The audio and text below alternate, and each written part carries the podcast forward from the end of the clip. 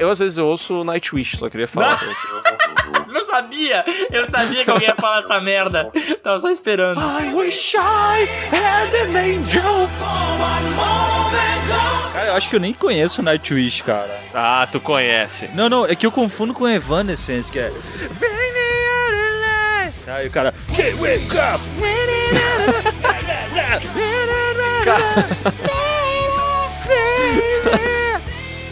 Ah, eu acho muito Tim ruim. Burton, puta diretor Tim Burton, puta de Tim Burton. Eu odeio! Um dia, por favor, vamos gravar um vídeo, fazer um cover de Nightwish cantando só Tim Burton na letra inteira, por favor.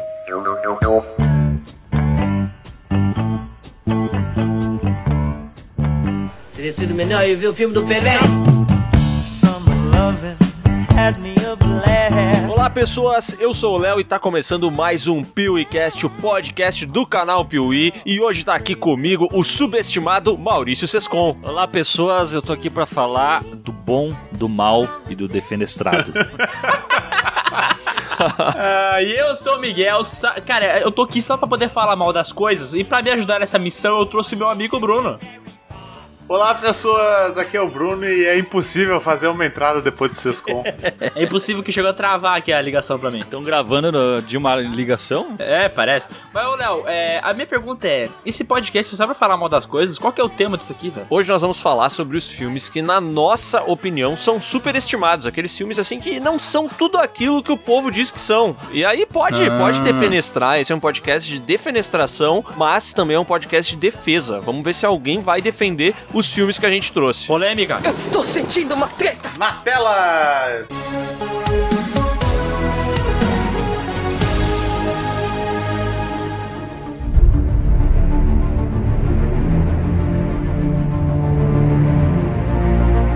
E já vamos começar então com polêmica pesada. Maurício Sescon, me diz por que cargas d'água tu acha os Batmans do Nolan superestimados? Ah, esse aí vai dar Cara, merda. eu não gosto de nada. Eu adoro o Nolan, Eu não gosto de velho. nada, caraca. Pô, daí tu tá. Tu começou mal já também, né? Pô. Não, não, não, pera lá. Ó, eu adoro o Nolan, eu adoro o Batman, mas, cara, eu não gosto do conceito de Batman que ele deu, velho. Eu não curto, cara. O Batman que é o cara fodão do exército, que tem um tanque de guerra, eu não gosto, velho. Pra mim não fecha. Peraí, peraí, peraí. Tu viu o mesmo filme que eu? Por acaso o Batman oficialistou no exército e eu não, não vi essa parte? Sim, tu não viu? É bem no início.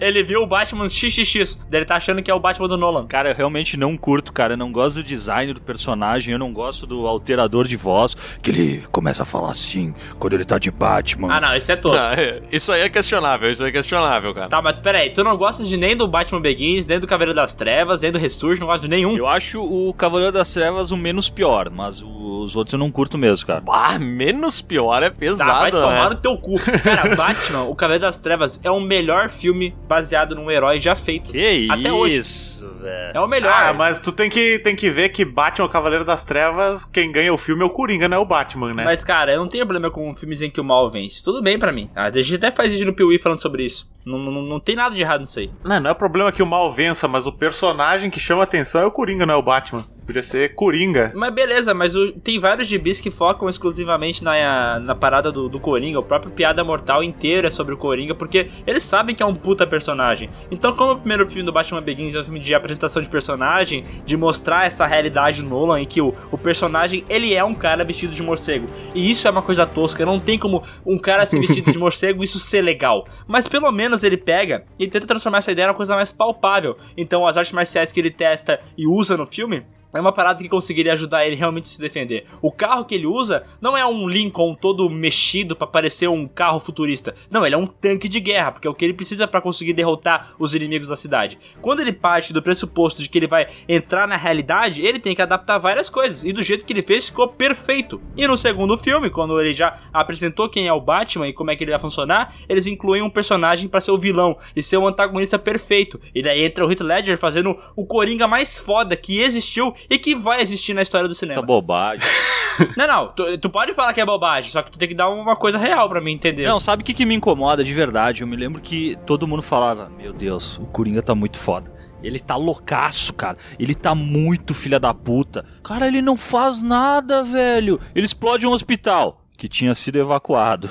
Saca? É as coisas que não acontecem, cara. É umas paradas, tipo, Não, aí eu, tem. não, eu não faço com isso, eu não vou, eu não vou aguentar. Eu vou sair do podcast antes de terminar. Tchau. É no terceiro que tem aquela cena do barco também, né? Que eles têm que escolher um lance. Não, isso é no, no terceiro não tem o, o Coringa, no terceiro é o, é o Bane. Não, não, né? No- sim, mas que tem essa cena do barco, saca? Que, cara, É no segundo. pra mim é uma série de coitos interrompidos, cara, que tu fala, ah, tem que escolher umas coisas muito foda agora, o que que vai ser? Tem que escolher um ou outro. E não precisa no fim, cara, não acontece porra nenhuma, nunca. Isso me irrita! Isso me deixa nervoso. Não, quando. Ai, cara, Miguel dá uma bugada, né? eu tô muito irritado. Mas tem uma coisa que eu vou concordar com o Maurício Sescon, tá? Eu acho que nos cinemas, não só no, no Batman do Nolan, tá? Mas eu acho que assim, primeiro, o Coringa é foda, o Coringa do Heath Ledger, eu acho ele muito foda. Porém, o Batman, eu acho que não existe ainda um Batman que seja assim, caraca, esse é o Batman, entendeu? Eu acho que não, não teve esse, esse Batman ainda no- nos filmes, em nenhum, cara. Tinha que ser o Batman dos protestos. Lembra que tinha um cara sempre vestido de Batman nos protestos contra a Dilma? Não tem um ba é o Batman brasileiro, né? Tô ligado. Ele é muito foda. Mas é que assim, cara, a representação do Batman no cinema e na televisão sempre teve uns caras meio, meio bizarros fazendo Batman. Lá começou com o Adam West, que era um Batman pançudo. Depois colocaram a porra do. Como é que é o Burton? Como é que é o nome dele lá? O- Michael Keaton. Michael Keaton. Michael Keaton, que era um Batman baixinho. Daí colocaram o George Clooney, que era um canastrão. Val Kilmer, que era um babacão. Tipo assim, nunca conseguiram fazer um Batman 100% bom. Daí quando os caras fazem um, um Batman que é 80% bom, cara, já é louvável, já é legal. Cara, é que nem eu falei, a parada de um cara vestido de morcego é muito legal no gibi, porque todo o universo do gibi é escrachado, tudo é colorido, é um mundo visto sobre outra é, ótica, é diferente. Daí quando tu passas pro mundo real, tu tem que dar uma adaptada. E o que ele fez, pra mim, funcionou muito bem. No primeiro filme ele fala todo esse lance tecnológico que ele teve que adaptar, e ainda faz um treinamento do Batman. E o cara, o, o Christian Bale treinou que não condenado pra ficar forte pra caralho pra fazer o filme. E, mano, eu acho. To... Eu vou dizer, tem coisa que eu acho tosca, tipo a luta dele com aqueles cotovelos pra cima, sabe? Aquela luta que ele faz. que ele fica com os cotovelos pra cima assim no soco. Sim. É meio bobo isso. Mas, cara, pelo menos tu vê que ele é um cara que tá combatendo o crime de uma forma mais eficaz do que, é, sei lá, fazer um, um bate-cartão de crédito, que nem no Batman Robin, tá ligado? Ele é um filme mais sério. E pra mim funcionou muito bem. O primeiro tem o, o vilão, o Hazal Ghul, né? Que é o cara lá, o- feito pelo ator que o Léo ama. Como é que é o nome dele? Esqueci. O Liam Neeson. Nome de nada, tô confuso. O segundo filme tem o, o Coringa e o Duas Caras. E no terceiro filme tem o Bane e a Talia Ghul, né? Mas, cara, no segundo filme tem toda aquela parada do Dent virando duas caras, a dualidade dele, ele tendo que lidar com a morte da mulher que ele amava e ao mesmo tempo se deixando maluco. E daí o Coringa é muito. Não, cara, o Sescon não gostar do segundo filme é um negócio que não tem explicação pra mim, cara. Não, cara, é um pecado. Eu não consigo, eu não conheço uma alma que não gosta do segundo filme. Ah, cara, eu, eu curto esse filme ali, mas eu também acho que ele não precisa ser idolatrado, sabe? Eu acho que é um filme bom, legal, mas não tem por que ser o... Ah, então tu acha que ele é superestimado, é isso? Isso? Ah, então tá, estamos de acordo. Ó, o Batman Begins eu não acho um filme muito legal, mas eu achei ele um filme bem redondo, sabe? Eu não- eu- esse tempo se eu reassisti ele, não me deu prazer reassistir, mas ele é um filme bem redondo que prepara terreno pra daí chegar ao segundo, que eu acho um filme foda. O segundo eu acho muito foda, sabe? Eu reassisti ele faz pouquíssimo tempo e eu acho sensacional. E o terceiro, que a galera não curte, eu acho um filme bem legal também. Ele tem um problema lá com relação ao vilão, né? que o Bane, no fim das contas, é um capachinho. Essa é a, é a sentada na graxa, mas o filme é legal. E o Bane falando é muito legal. Oh, so you think the dark is A melhor cena que tem do Bane é aquela que colocaram ele cantando Scatman naquela hora no estádio.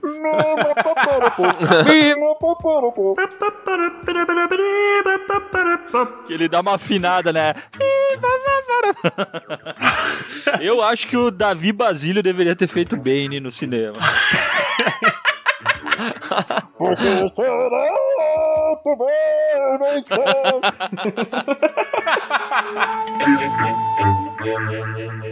Cara, mas eu acho o Bane muito foda. Ele manda umas frases muito massa no filme. Ele é muito impostado. E a única parada que me irrita nesse te- terceiro filme é que eles montam um vilão fudido pra no final das contas ele ser um cachorro lá da Talia al Ghul, cara. Pra mim isso... Ah, tudo bem, é quebra da expectativa, mas eu, eu queria que fosse o Bane o tempo inteiro o fodalhão da caralho toda. Então o terceiro filme tem só essa- esse problema de vilão pra mim, mas eu também acho um filmão, cara. Toda a trilogia eu acho muito bem feitinha. Cara, quando tu pega... Eu, eu acho, sabe o que eu acho? Eu, eu fico brabo com essa porra? É que assim, beleza, é- ele é um filme que não é o Batman definitivo que não o Léo falou, ou que tem alguns defeitos da voz lá que o Sescon comentou. Mas, cara, quando tu pega essa porra desse Batman do Christian Bale e compara com o Batman do Ben Affleck, tu ia me falar que ele não é tão bom assim? Ah, mas aí tu tem que comparar merda com merda e tu vai dizer que é melhor. Não, a pergunta que. ah, O que eu quero comparar não é isso, cara. Eu quero saber, Sescon, com relação aos outros filmes do Batman, quais tu acha que são melhores do que a trilogia do Nolan? Ah, cara, pra mim, os do teu diretor favorito, os do Tim Burton.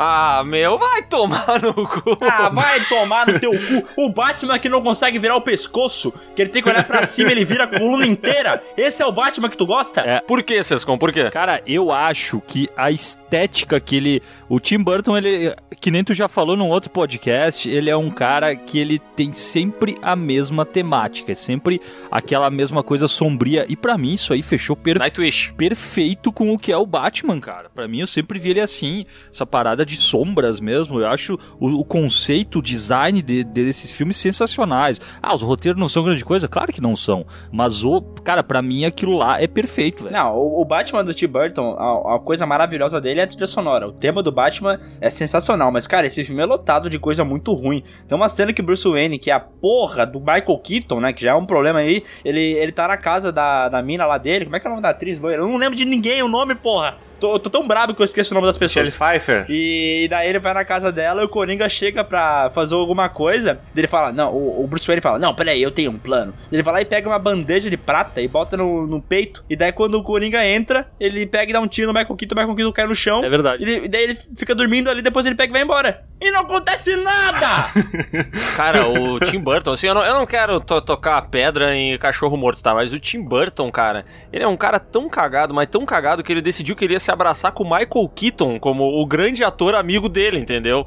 Porra, velho, o Michael Keaton, cara, levou o Michael Keaton pra ser o Batman, cara. Que erro, Mas meu. que tem 1,50m, velho. Ah, cara. Cara, ele tem 1,75. Eu procurei quando tu falou, porque eu achei estranho, mas ele tem 1,75, cara. Que altura tu tem, Miguel? O Batman tem que ter 1,90m. Que altura tu... Eu tenho 1,82m. Quanto? 1,82m. Ah, não sei. Aí tá pertinho. Ah, mas para, velho. O Batman tem que ter uns 3 metros de altura, tá? Essa é a parada do Batman. Mano, isso, tá, uma, uma coisa que eu queria falar é que assim, o Sescon não gosta de nada, pelo que eu entendi do Batman do Nolan. Ele odeia, né? Que ele falou que é um lixo e falou que ele atacar fogo no DVD, né? Foi isso que ele falou, né? Isso, exato. Tá, mas uma coisa que eu não gosto é que a roupa que ele usa no primeiro filme do Batman Begins, ela foi mudada pro segundo, né? E essa segunda versão eu não gosto. É daquele lance dele ser mais mirradinho e tal, o pescoço ser mais fininho. É uma roupa bem mais tática e bem mais usual, assim. Funciona muito mais na- no combate, mas eu não acho que ela é esteticamente legal que nem a do primeiro filme. Ah, cara, essas roupas táticas, eu acho que elas envelhecem sempre muito rápido em qualquer filme, sabe? Que elas têm vários alto relevo, né? Tem um relevo aqui, aí tem um baixo relevo e não sei o que, aí tem uma ombreira e tem não sei o que. Esses negócios aí eu não acho massa, não, cara. Ah, mas é, é melhor isso do que o Batman do Michael Keaton que não consegue virar o pescoço, né, pô? Ah, sim, o Batman do Michael Keaton tem aquele lance, né? Que ele não tem pescoço, coitado. Esteticamente fica legal, assim, tipo, ele não ter pescoço, porque fica grosso, né? Ali no- na área É. do, do pescoço. Ali parece que ele tem um puta trapézio. Mas não é, não tem nada a ver isso aí, cara. Mas Putz. vocês realmente acham uh, visualmente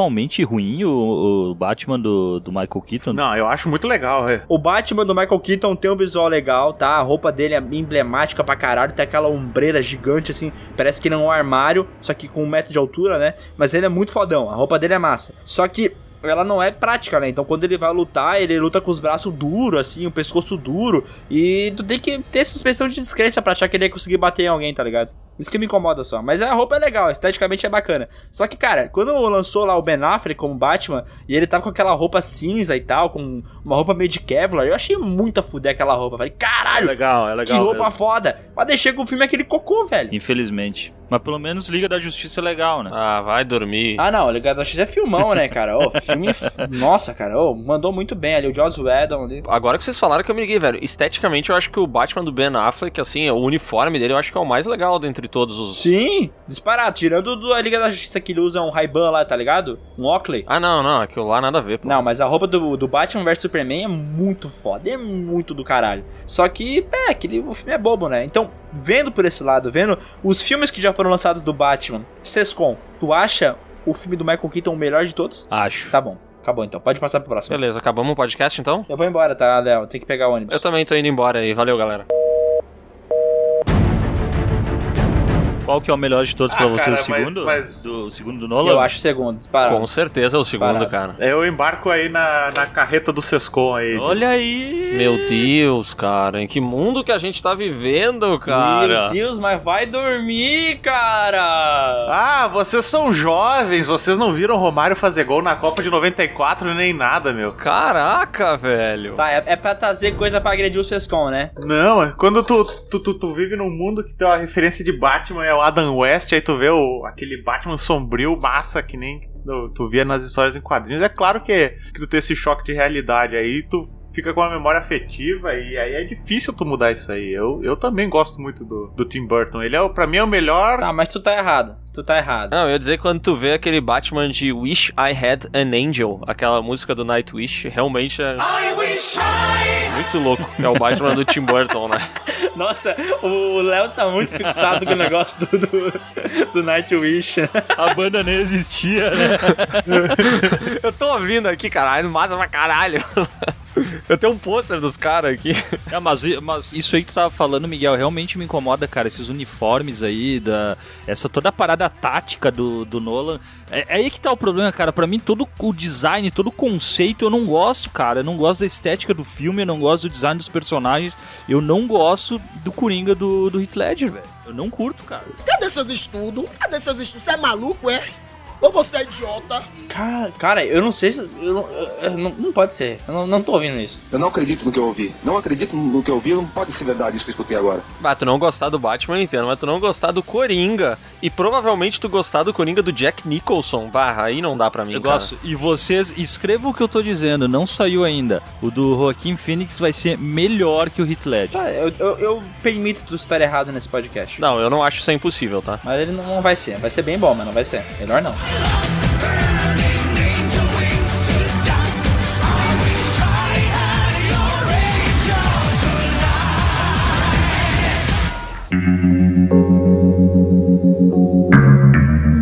Ó, vou trazer agora, cara, um diretor que, pra mim, ele, ele é o tipo do cara que os, os críticos adoram. Acham ele extremamente inteligente, com tramas muito bem é, perspicazes e que é um cara fodalhão, assim, que é o David Lynch. Vocês estão ligados no David Lynch, né? Sim.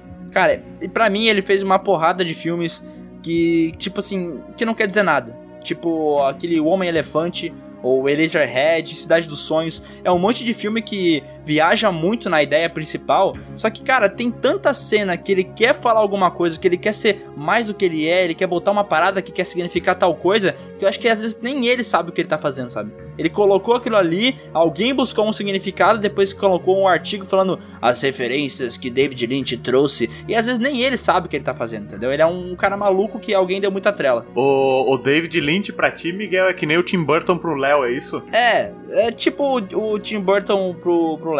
Só que eu não odeio o David Lynch, não, não é que nem a relação do Léo. O Léo, ele queria poder espancar o cara com um taco de beisebol. Ah, então o David Lynch tá pro Miguel assim como os Batman do Nolan estão pra mim. É, mais ou menos sim. E, e eu, eu falo isso com orgulho porque eu sei que o, que o Sescon tem uma relação de amor pelo David Lynch. Ah, cara, uma relação de amor é muito forte, né, cara? Mas, tipo, eu gosto de Twin Peaks. Eu assisti na época, assisti depois de adulto. Só que, cara, essa temporada nova aí, que acho que tem uns dois, três anos, não, não dá, velho, não dá. Aí eu acho que realmente o cara largou pra cima e falou: Ah, meu, alguém vai achar um sentido disso aqui, tá tudo certo, cara. Porque é muita forçação de barra, cara. E eu, de filmes, cara, vou ser bem sincero que eu nunca fui muito, muito atrás do- da carreira dele, era mais o Twin Peaks mesmo. Ah, o Eraserhead eu acho. Nossa, cara, é um filme que, que chega a fazer eu passar mal. Vocês estão ligados como é que o filme é? Aham. Sim. Tem uns, umas lances com umas nojeiras, de uns feto e. Ah, cara, na boa, velho. Incomoda demais. Tem uma louca que é bochechuda também, tá ligado? Aquela parada. Ah, cara, não- parece um monte de coisa que, que ele colocou lá e os críticos querem muito colocar alguém num pedestal pra falar que o cara tem um intelecto divino e eles ficam pagando pau pra essa merda, velho. Mas é um filme tosquíssimo. É, o David Lynch ele tem esse lance de que assim, ele é um cara bem pretencioso, né? E os filmes dele sempre precisam ser decifrados, né? Porque eles, te, eles são bem ambíguos e eles deixam que o cara que tá assistindo encontre uma resolução para aquela história, geralmente, e busque um entendimento daquilo lá e tal. E particularmente eu também acho um porre, tá ligado? Eu realmente não, não tem nenhum trabalho do David Lynch que eu ache, pá, que foda isso aqui, sabe? Eu acho que é um lance tão artístico que realmente eu não, eu não consigo apreciar, sabe? Hum, o Mulholland Drive ainda eu acho que é um que, que vai, tá ligado? Que é uma parada É, é. Que, é, a- é que mais é interessante acessível, a história que ele passa e tal, mas mesmo assim cai naquele, naquele lance dele que ele fica tentando é, mexer demais com a tua cabeça. Ele é pretencioso, que nem tu falou. Então, tipo, o tempo inteiro ele vai colocar uma cena que quer dizer alguma coisa baseada não sei no que, um estudo sociológico do caralho a quatro. Então, tipo assim, é- ele é um filme feito pra daquele cinéfilo que se acha o fodalhão inteligente, sabe? Daí quando o cara consegue entender a obra dele, ou supostamente entender, ele se acha escolhido, entendeu? Nossa, eu consegui entender a genialidade do David Lynch. Como eu sou foda. Isso me incomoda muito, eu não gosto dessa, desse ach- achismo todo dos caras. Ah, pois é, porque eu também tava vendo aqui a filmografia do David Lynch pra ver se tinha algum filme que eu, que eu realmente gostava. E quando eu me dei conta, o que eu, o que eu mais gostava é Duna, que é a, se parar pra ver, é a pegada mais comercial dele, né? É, que foi quando eles forçaram o cara a ter que se adequar, né, a, um cinema que ele não curte fazer pra tentar vender o filme. E mesmo assim não foi muito bem sucedido, né? O filme acabou sendo um fracasso, né? Pois é, cara, mas é que aí, é, pelo que vocês estão falando, eu acho que realmente o David Lynch é uma outra pegada, cara. Não é esse entretenimento pop, é a, pra galera apreciar, sabe? Eu acho que, cara, eu não sou o público. Essa galera mais cabeça aí que precisa ver significado, precisa ver como uma obra, entende? Eu acho que é outra pegada, cara. Não, não, não é pra nós, velho. Mas será que os caras é, realmente entendem a parada ou eles emulam quem entende pra parecer fodão? Talvez emulem quem É, entende. Eu acho mais provável. Porque a impressão que eu tenho é que os caras vão lá e, e, e realmente falam, nossa, isso aqui é maravilhoso. Só que no fundo, no fundo, o cara chega em casa e vai assistir a grande família, tá ligado? Pode ser. que exemplo merda. Então, existe umas. Eu vou, vou cagar uma regra agora, tá? Mas embasada. Existem fases de apreci- apreciação estética. E eh, as mais comuns é de 1 a 3, tal, que é tipo que uma criança vai e olha e só vê o que tá lá mesmo, de coisas mais concretas, aí chega uma hora que tu entende mais o lúdico. E o nível 4 é quando tu é quando tu começa a relacionar aquilo com outras obras. Então talvez tenha um pouco disso, de tipo Uh, de tu ver a, a obra do cara como um todo. Ah, esse cara que tá aparecendo aqui, ele lembra não sei o que do Eraserhead, saca? Tem umas paradas assim, dessas inter-relações que o cara pode fazer. Até onde eu sei, a obra do David Lynch, ela é toda, tipo, ela visa transmitir alguma coisa dentro desse cidadão e elas meio que estão todas conectadas por alguns significados, assim, subjetivos da mente dele, que eu acredito sim que algumas pessoas entendam, que algumas pessoas se interessem, ah, mas eu acho que também tá muito, muita coisa envolve pesquisa de internet, eu acho muito complicado quando você assiste um filme e tem que pesquisar na internet pra entender o que, que ele tá passando e daí ele fica genial, sabe? Isso eu acho muito ruim e o David Lynch eu acho que ele tem essa pegada, sabe? Eu acho que o surrealismo dele, é, a impressão que eu tenho é que ele faz os filmes pra ele, tá ligado? O David Lynch faz os filmes pra ele com base no que ele quer falar e no que ele quer ouvir. E aí depois a galera que gosta do David Lynch vai pesquisar isso e enfim, acaba adorando qualquer coisa, tá ligado? Uma parada que pode parecer uma ignorância total minha e eu tudo bem, eu, eu corro esse risco, mas é para mim uma, uma obra ela não, ela tem que funcionar por si só, entendeu? Eu tenho que conseguir ver um filme e nem que eu tenha que rever ele mais 10 vezes, mas a, a obra em si eu tenho que conseguir ver ela e absorver, entendeu? Não talvez tudo, mas pelo menos o que ela quer dizer e entender a história. Agora, quando um filme se baseia né, num, num- outro livro e eu tenho que ler aquele livro, eu tenho que assistir aquela outra série, ou eu tenho que conhecer tal coisa pra absorver tudo que tá lá, eu acho que faltou comunicação do cara na hora de criar, entendeu? Ele não foi completamente efetivo na hora de criar a obra dele. ficou faltando coisa. Sa- Mas sabe que eu até acredito, assim, no caso do David Lynch, eu acredito que, que algumas pessoas de fato assistam os filmes e elas consigam se conectar com eles de alguma maneira e associar o que elas estão vendo com alguma experiência. Eu acho que é um lance meio transcendental, assim, tá ligado? É um filme que tu assiste, assim, mas tu tem que. Putz, tu tem que imergir valendo naquela parada, sabe? É, eu acho que ele trata os filmes dele muito mais pelo lado artístico, de autoexpressão e, e percepção que ele tem do que pensar comercialmente, né? Ele faz que nem que tu comentou antes, ele faz porque ele gosta do que ele, do que ele gosta, assim, né? Então ele faz do jeito dele e foda-se se, se tem gente que não gosta. Mas não é problema isso. Eu acho que tem um monte Não, de filme que, que- que- que funciona bem, assim, que não é comercial e tal, que tem uma, uma pegada mais é, de reflexão mesmo, que funciona muito bem. Mas os filmes do, do David Lynch, assim, eu sinto que ele é muito uma punheta dele mesmo, entendeu? Tipo, uma punheta dele pra ele, só que uma punheta cultural. Uma coisa que ele cria pra ele se amar. sabe? Sim, mas daí entra Isso naquela. me irrita muito. Aquela pegada que a gente comentou antes, assim, sabe? Acho que a gente não é o público do David Lynch, assim, a gente é, É. Outra, outra vertente. Uma parada que tem um, um filme que tem um pouco disso é aquele Árvore da Vida, vocês já viram? Ah, não consegui assistir, cara. É do Terrence Malick. Cara, eu tentei, velho. Eu realmente tentei, mas é um filme chatíssimo, velho. Muito chato. Ele é um monte de cena, assim, que não acaba mais, velho. E muito bem fotografado, muito bem iluminado, tudo lindo, mas, sabe, parece que eu não tô evoluindo porra nenhuma da trama, entendeu? Sim. Ah, eu me É sinto. muito chato, cara. É muito chato. chato. Não, não dá. Que, por exemplo, pra fazer o contraponto, que é diferente pra mim naquele filme A Ghost Story, já viram? Já. Já. Que pra mim é um filme muito bom, eu acho foda. E ele tem esse mesmo lance. Tem uma hora que a mina tá comendo um pote de sorvete e ela come o pote de sorvete inteiro. Eu acho, ao mesmo tempo que eu acho ruim isso, porque é muito chato de assistir, tem uma, um significado narrativo, entendeu? Pra mostrar o sofrimento da mina e tal. Só que o filme em si, mesmo sendo contemplativo, não sendo comercial e tratando o, o, o espectador de uma maneira mais inteligente, pra mim funciona, entendeu? Porque eu consegui. Não sei se é porque. Talvez seja burrice minha, né? É tipo, ah, o filme que eu consigo absorver eu gosto. Daí ele é bom. Agora o filme que eu não consigo eu não gosto. Pode ser até um, um, um problema meu. Só que eu acho que esse Ghost Story ele foi mais assertivo nesse, nessa questão, sabe? Sim. Mas Ghost Story ele tem uma pegada muito devagar, né, cara? Total. Nossa. Muito devagar. Eu já acho que é outro filme que não é pra, pra público comum, cara. Não, não mesmo. Mas, por exemplo, é, pelo menos pra mim funcionou muito, né? Aquela hora que no final ele sobe no prédio, sabe?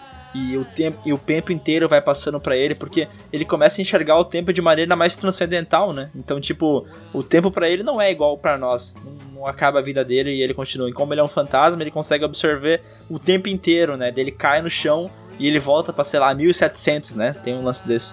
Cara, eu acho esse filme bem foda, assim. Eu, depois que terminei ele, fiquei um tempão pensando sobre. Cara, mas sabe que vocês estavam falando sobre Ghost Story, Árvore da Vida, o próprio David Lynch, e a sensação que eu tenho é que os filmes que muitas pessoas consideram superestimados, ou que a gente considera, o grande lance deles é o seguinte: esses filmes eles têm um apuro técnico muito grande, sabe? Eles são assim, tecnicamente, eles são perfeitos. E aí eles têm mais apreço pro cara que é crítico, ou pro cara que gosta muito da fotografia, ou pro cara que gosta muito de, sabe, o cara que gosta mesmo da cinematografia da parada, sabe? Independente da história ser ou não tão envolvente.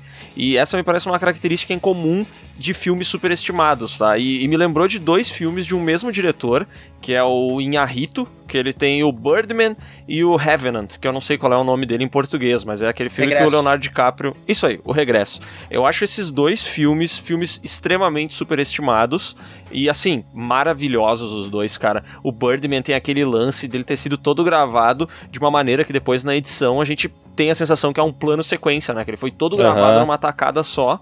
E o, o regresso, puta, cara, cada take maravilhoso de natureza que ao mesmo tempo que faz eu perder 20 segundos da minha vida, é muito bonito, sabe? Mas eu acho que assim, são dois filmes fodas tecnicamente, fotografia impecável, atuações fodas e que, cara, eu acho um porre, velho. Eu acho esses dois filmes um porre, cara. Ah, mas aí que tá, eu acho que também depende muito da perspectiva que tu vai assistir o filme, que nem o, o Miguel comentou no outro podcast do Babadook ser uma analogia à depressão, era isso, né, Miguel? Ah, também, né, se tu vai olhar, ah, vou assistir o filme pra já com esse com esse campo preparado pra, pra parte semiótica, né? É o que, que ele quer dizer, ou enfim, mensagens subliminares.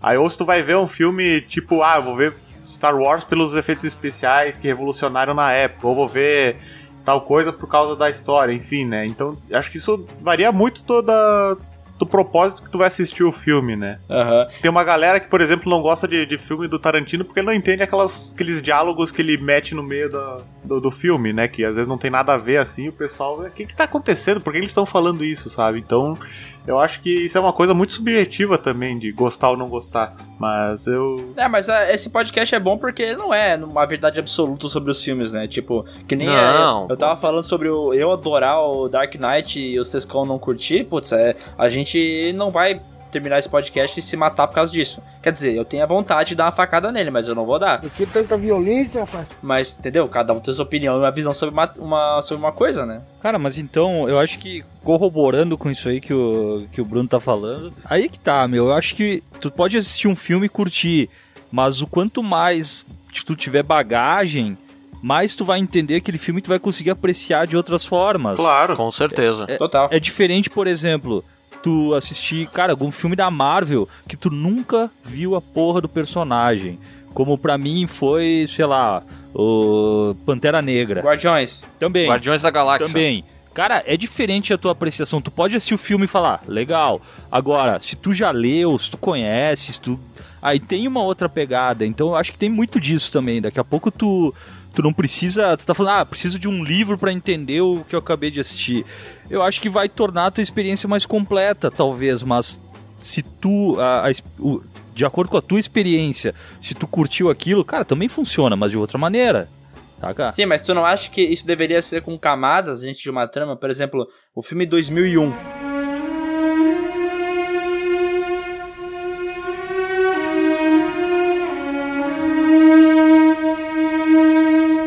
Eu vi que colocaram aqui na lista, né? O filme 2001, ele tem pode ter várias camadas. Ele pode ter a camada dos efeitos visuais que, na época eram sensacionais, ele pode ter a trilha sonora, ele pode ter o significado do filme. Ele tem várias camadas ali que tu pode, absorver. Só que se tu não consegue passar a camada da história, se tu não entende a história e tu precisa de um livro pra entender, na minha opinião, falhou nesse quesito. Porque ele não é um filme que funciona completamente. Se tipo, tu lê o livro, tu conhece a cultura, tu tem aquele passado é, da, da- daquela obra que tá sendo tratada e a obra fica melhor pra ti, parabéns, perfeito, tem que ser assim. Mas se tu tem que, Pra tu entender aquela obra, tu tem que ler o livro, tu tem que saber as paradas, senão tu vai ver só um monte de imagem e daí parece que fica faltando um roteiro no filme, porque o 2001 parece que o roteiro ali não aparece sempre, né? Aparece só às vezes. E daí pra tu entender completamente, tu tem que ficar olhando o livro enquanto passa a cena, né? Então, tipo assim, pra mim falhou, porque ele não foi completamente preciso em contar uma história. Sacou? Mas pra mim é o mesmo problema de Regresso, cara. O Regresso, ele é. Não é um filme ruim, velho. É tipo é um filme maravilhoso, cara. Eles deviam passar esse filme né, quando, na- quando tu passa na frente da Fast Shop e estão vendendo as TV de 8K lá. É. Porque ele é lindo, Lindas cara. imagens, né? Ele é lindo, cara. Só que, meu, pra mim ele, como história, ele é raso. Ele é simples demais, saca? Aham. É, eu também acho, concordo plenamente. Eu acho que ele é, ele é raso mesmo. Então eu acho que a gente também tá num momento em que a galera força esses. Tu, acabar conhecendo esses extras aí. Por exemplo, cara, todo mundo assistiu esse, essa porra desse filme sabendo que eles só usaram luz natural, velho. Todo mundo sabia dessa merda. Então tu já vai meio predisposto a tecnicamente falar, puta, olha que afudei que é isso aí. Aham, sim, total. E será que esses filmes que, que tem essa pegada, tipo, o Birdman também teve esse esquema. Todo mundo ouviu falar que era um grande plano sequência. E será que isso aí não conquista também a crítica já antes mesmo dos caras assistirem o filme? Será que as pessoas já não vão meio predispostas a gostar da parada? Os críticos, no caso? Eu acho que sim, cara. Ainda mais se é tipo um nome David Lynch, tá ligado? Os caras já vão com sabendo que o diretor do filme é o David Lynch. Então eles já vão com a parada na cabeça, tá falando assim, cara, esse filme é do Lynch. Ele tem que ser bom. Eu acho que é até uma coisa que acontece um pouco com o Tarantino agora, com esse novo filme dele, Era Uma Vez em Hollywood. Tô- eu já vi o filme, né? Vocês não viram ainda. Então o pessoal já vai é, predisposto a amar o filme porque é daquele cara, entendeu?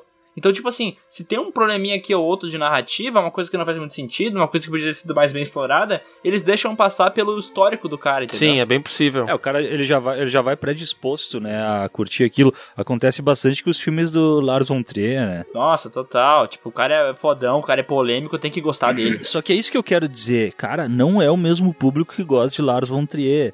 É uma galera mais ligada em arte, apreciação estética e tudo mais. Não é um público comum, cara. É, mas assim, é, eu, eu acho que, que esses filmes que a gente falou todos aí, Birdman, Árvore da Vida, os filmes do Lynch, é, até o 2001 que a gente passou aí do, durante o, o, papo, eles são filmes que falham né, narrativamente. Eles são filmes que não são completamente entendíveis. E eles querem ser muito mais do que eles realmente são, saca? Cara, eu não sei, talvez eles até sejam o que eles querem ser, entendeu?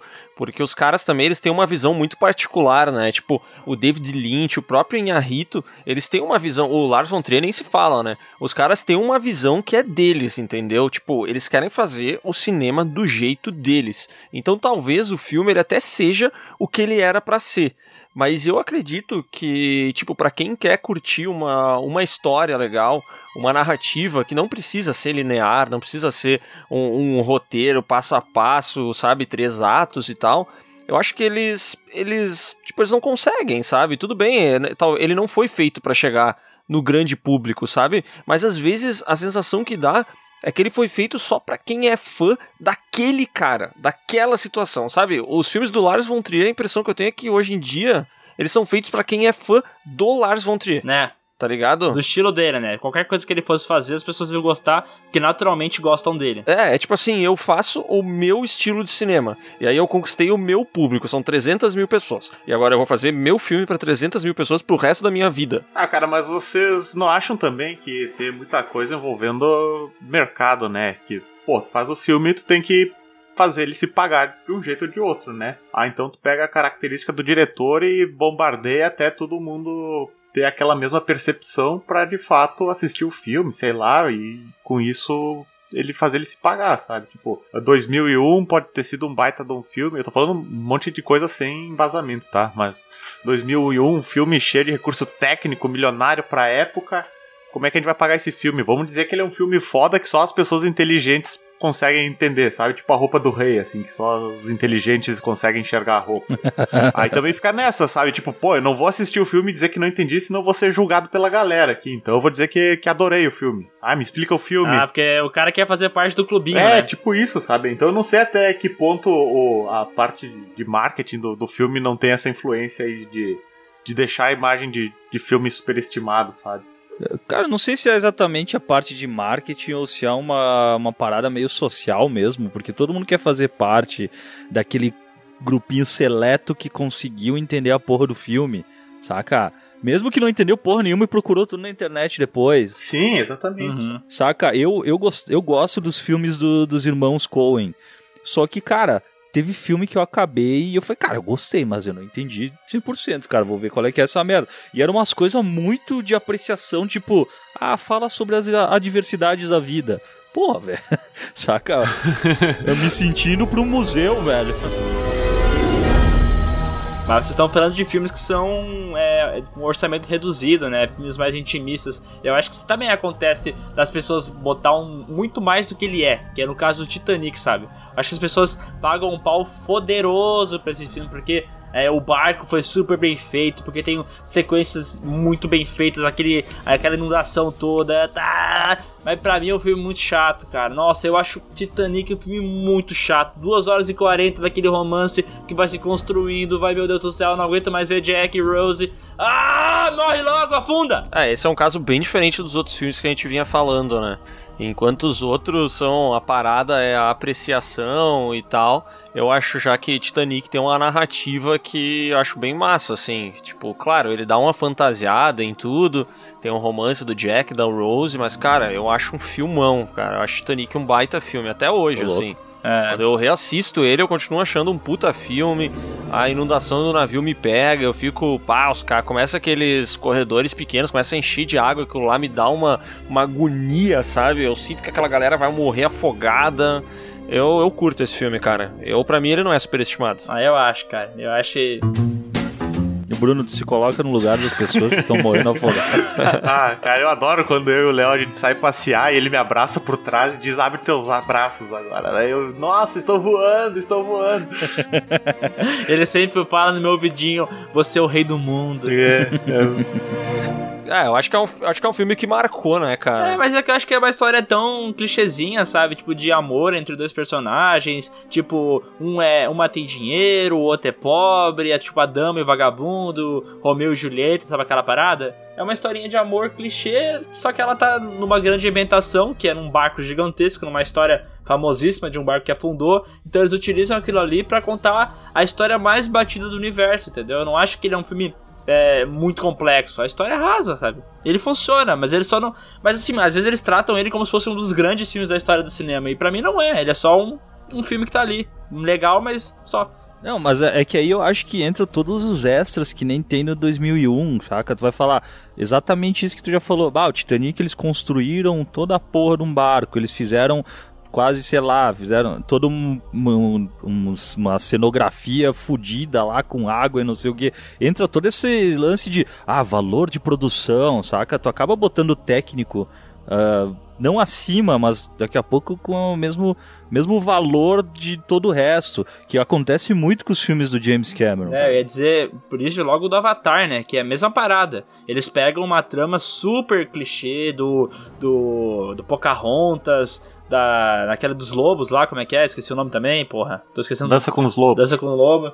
É a mesma história, é mesmo padrãozinho de história, só que os caras, cara, tem um puta investimento em tecnologia, os caras criaram tecnologia pro filme, então, tipo assim, tu meio que acaba sendo comprado pelo apelo visual, muito mais do que pelo roteiro em si, que geralmente é muito simples, né? Ah, mas a gente também tem que, no caso de Avatar ali especificamente, a gente tem que dar os méritos pro James Cameron, né? Porque ele é um cara revolucionário que ele faz o filme pensando em desenvolver novas tecnologias para aprimorar o entretenimento, né? Então todo 3D e tal. Então isso aí eu, eu acho que como história eu talvez considere o Avatar superestimado, mas como parte técnica, assim como foi com o Titanic, assim é sensacional, né? Porque isso incentiva a, toda a indústria a melhorar, né? É, o James Cameron como diretor é um cara sensacional. Eu acho ele incrível, foda pra caralho.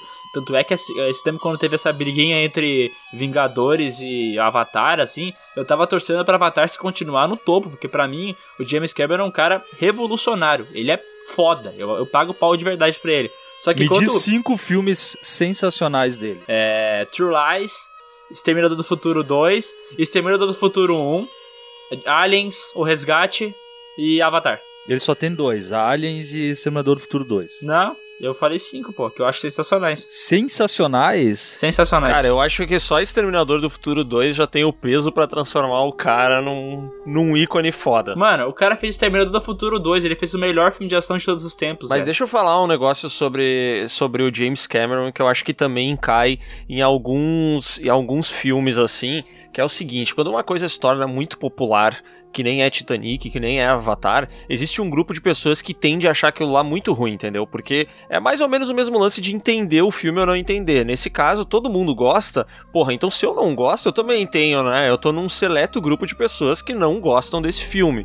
E eu acho que todos os filmes muito populares, eles sofrem com isso, sabe? Acho que Avatar sofre com isso, acho que Titanic sofre com isso. Nossa, Avatar existe uma onda de ódio com esse filme que não tem explicação, tá ligado? Talvez a história dele não seja mais complexa complexa, beleza, não é. Mas, cara, as, as pessoas falam que esse filme é muito ruim, sabe? Ah, cara, vai tomar no cu, velho. Também não é assim, sabe? Eu acho que isso aí é pose de quem quer estar tá num seleto grupo de pessoas que não gostou de Avatar, mas que adorou um filme do David Lynch, tá ligado? Sim, sim. sim. Isso aqui, isso aqui. É, é diferente o motivo pelo qual a gente acha um problema, né? Mas é realmente eu acho que o pessoal acaba não gostando de Avatar, até porque tem gente que tem esse, esse lance, né? Ah, eu, eu não posso, eu tenho que ir contra a maioria, entendeu? Eu não posso dizer que uma coisa é muito boa. Ah, não. É, uma galera que não saiu da adolescência, parece. Vive em guerra, né? Eu, eu acho, inclusive, que o Vingadores, Ultimato, daqui a um tempo vai acontecer a mesma coisa, tá ligado? Eu acho que vai passar uns 4 anos e Vingadores Ultimato vai começar. Nossa, Vingadores Ultimato é cheio de furo de roteiro, Vingadores Ultimato é isso, Vingadores Ultimato é aquilo. A galera vai odiar o filme, sabe? Posso estar errado, mas. Mas uma coisa é, tu tem que concordar. A visão que tu teve quando tu saiu do cinema é diferente da visão que tu tem do filme agora. Ou pra ti é a mesma coisa? Ah, eu acho que de qualquer filme é diferente, né? Acho que nenhum filme tu fica com a visão que tu teve no cinema. É, mas eu acho Depois que... que... tu para, que tu reflete um pouco mais, sempre muda, sabe? Ah, mas o o Vingadores, pra mim, eu, eu, não, eu não acho ruim, eu acho um filme muito bom ainda, mas eu, ele, ele, ele pegou, assim, eu acho que ele foi muito mais um produto do momento que eu vivi, sabe? O hype dele era tão grande que todo mundo já foi condicionado a amar o filme incondicionalmente, sabe? Mas se, se tu começa a analisar ele como peça separada, filme mesmo, ele não é perfeito, não. Mas tu não acha que também vai um pouco dos méritos dos realizadores do filme te fazer ficar tão empolgado assim, te fazer entrar na sala do cinema, conseguir te conquistar com coisas que talvez narrativamente tenham furos, mas elas são tão envolventes, sabe? Uma história que te envolve tanto que tu acaba relevando os erros dela e só vai pensar neles depois de um tempo. Tu não acha que isso também tem méritos dos caras? Cara, eu, eu acho que é.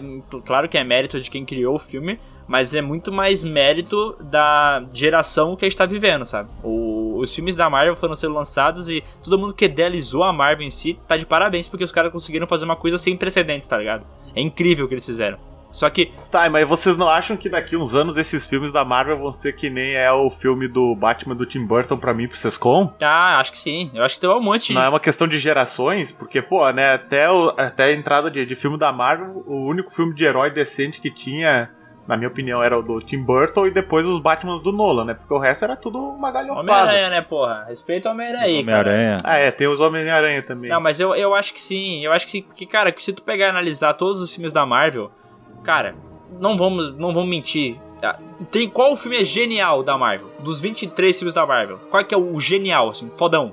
O melhor de todos. Genial, fodão, não, não sei. Tipo, eu particularmente, como história, eu gosto muito do Capitão América o Soldado Invernal, sabe? É bom. É, pra mim o. Eu acho foda. Eu acho ele, por exemplo, muito superior ao Pantera Negra, que eu acho um filme que tem, tem lá o seu, seu papel como papel social, enfim, mas como roteiro, assim, eu acho muito inferior ao, ao Capitão América Soldado Invernal, sabe? Tipo, É, pra mim é exatamente isso, tá ligado? Pra mim o filme, o filme da Marvel, o melhor de todos, é Guardiões da Galáxia. Porque eu acho que ele funciona como filme separado de qualquer outro filme. Ele não precisa de nada, ele não se, não- ele não, é, se encosta em nenhum filme pra crescer, entendeu? Ele funciona sozinho.